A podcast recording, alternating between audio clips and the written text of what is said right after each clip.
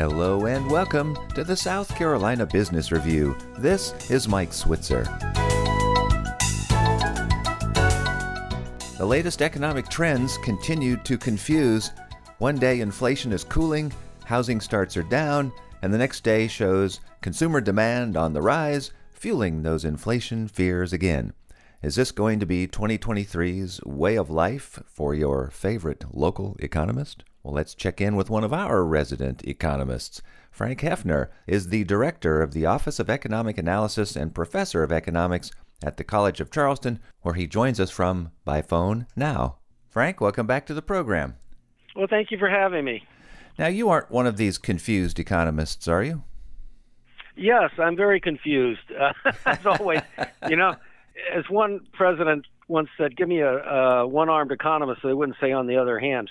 But uh, in this case, um, I'm running into a situation where the data and the news that's coming out is is so mixed that you know you can pretty much for any given day the stock market's going up, the stock market's going down, interest rates are doing one thing or another, the Fed's doing something. It's very very confusing. But uh, one of the things we do know is that inflation is certainly not temporary, it is persistent, and inflation is a serious concern to any modern economy, especially to your money system. As I point out in my class, a 10% inflation rate means prices on average across the board will double in seven years. And that would be an absolute disaster, especially if your wages don't double.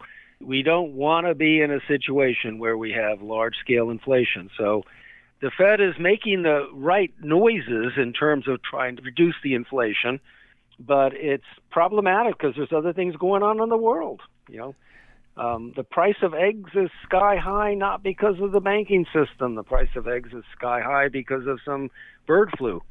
So they can't. There's no Federal Reserve policy is going to correct that problem. Now, how about our little corner of the world here in South Carolina? What's the picture like right now here, and how do you feel about 2023? Well, first of all, even at the national level, I, I, have said before, I don't think we're going to go into a recession. And, and even if we did, it would be a recession where we'd have a lot of people working.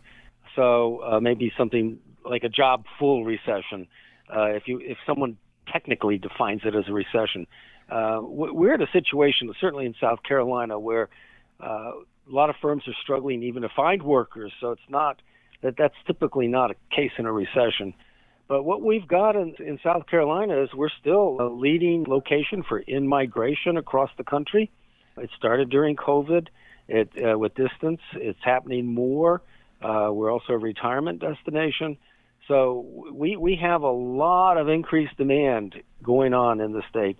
We also have more firms locating in South Carolina, uh, which will spell good news not only for the rest of this year, but for the next couple of years.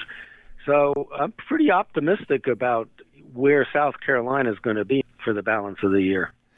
And about the only weak spot we see is the housing market, right? But it had it had a great time over the past few years. Maybe it was just due, or is this totally interest rate driven? Well, it was interest rate driven. Uh, the Fed, uh, you know, I, I'm a critic of the Fed from that perspective. Uh, a little too late, too little. They they they kind of engineered the inflation uh, because of the COVID response and drove interest rates and kept them down way too long. So the housing market responded with incredibly unheard of interest rates, rates that we hadn't seen since the 1960s. We're now at a position where rates are higher than they were uh, certainly in the last 10 years, but they're they're not high by historical standards. Uh, but what happened is a lot of people saw that this was a chance to raise housing prices, and they have. Housing prices tend to be very sticky. They tend to go up faster than they go back down. But the other thing that happened is because of the in migration, we have a supply issue on housing. So even with higher interest rates, we're we're not seeing major price drops across the region uh, for housing prices. Uh, yes, sales have declined, but uh, part of that is because of uh, construction. We, you know, there's just not that many houses out there, so it is a dampening effect, but it's not a, a, a terribly bad effect. Well, Frank, as always, thank you so much for your insight and your time today. Thank you. Appreciate it. Frank Hefner is director of the Office of Economic Analysis and professor of economics at the College of Charleston.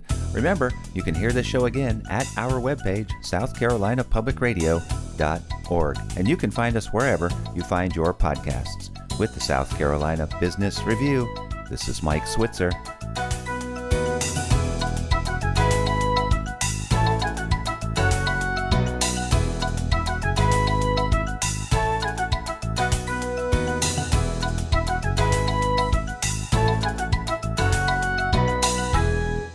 The views expressed on the South Carolina Business Review do not necessarily reflect those of South Carolina Public Radio.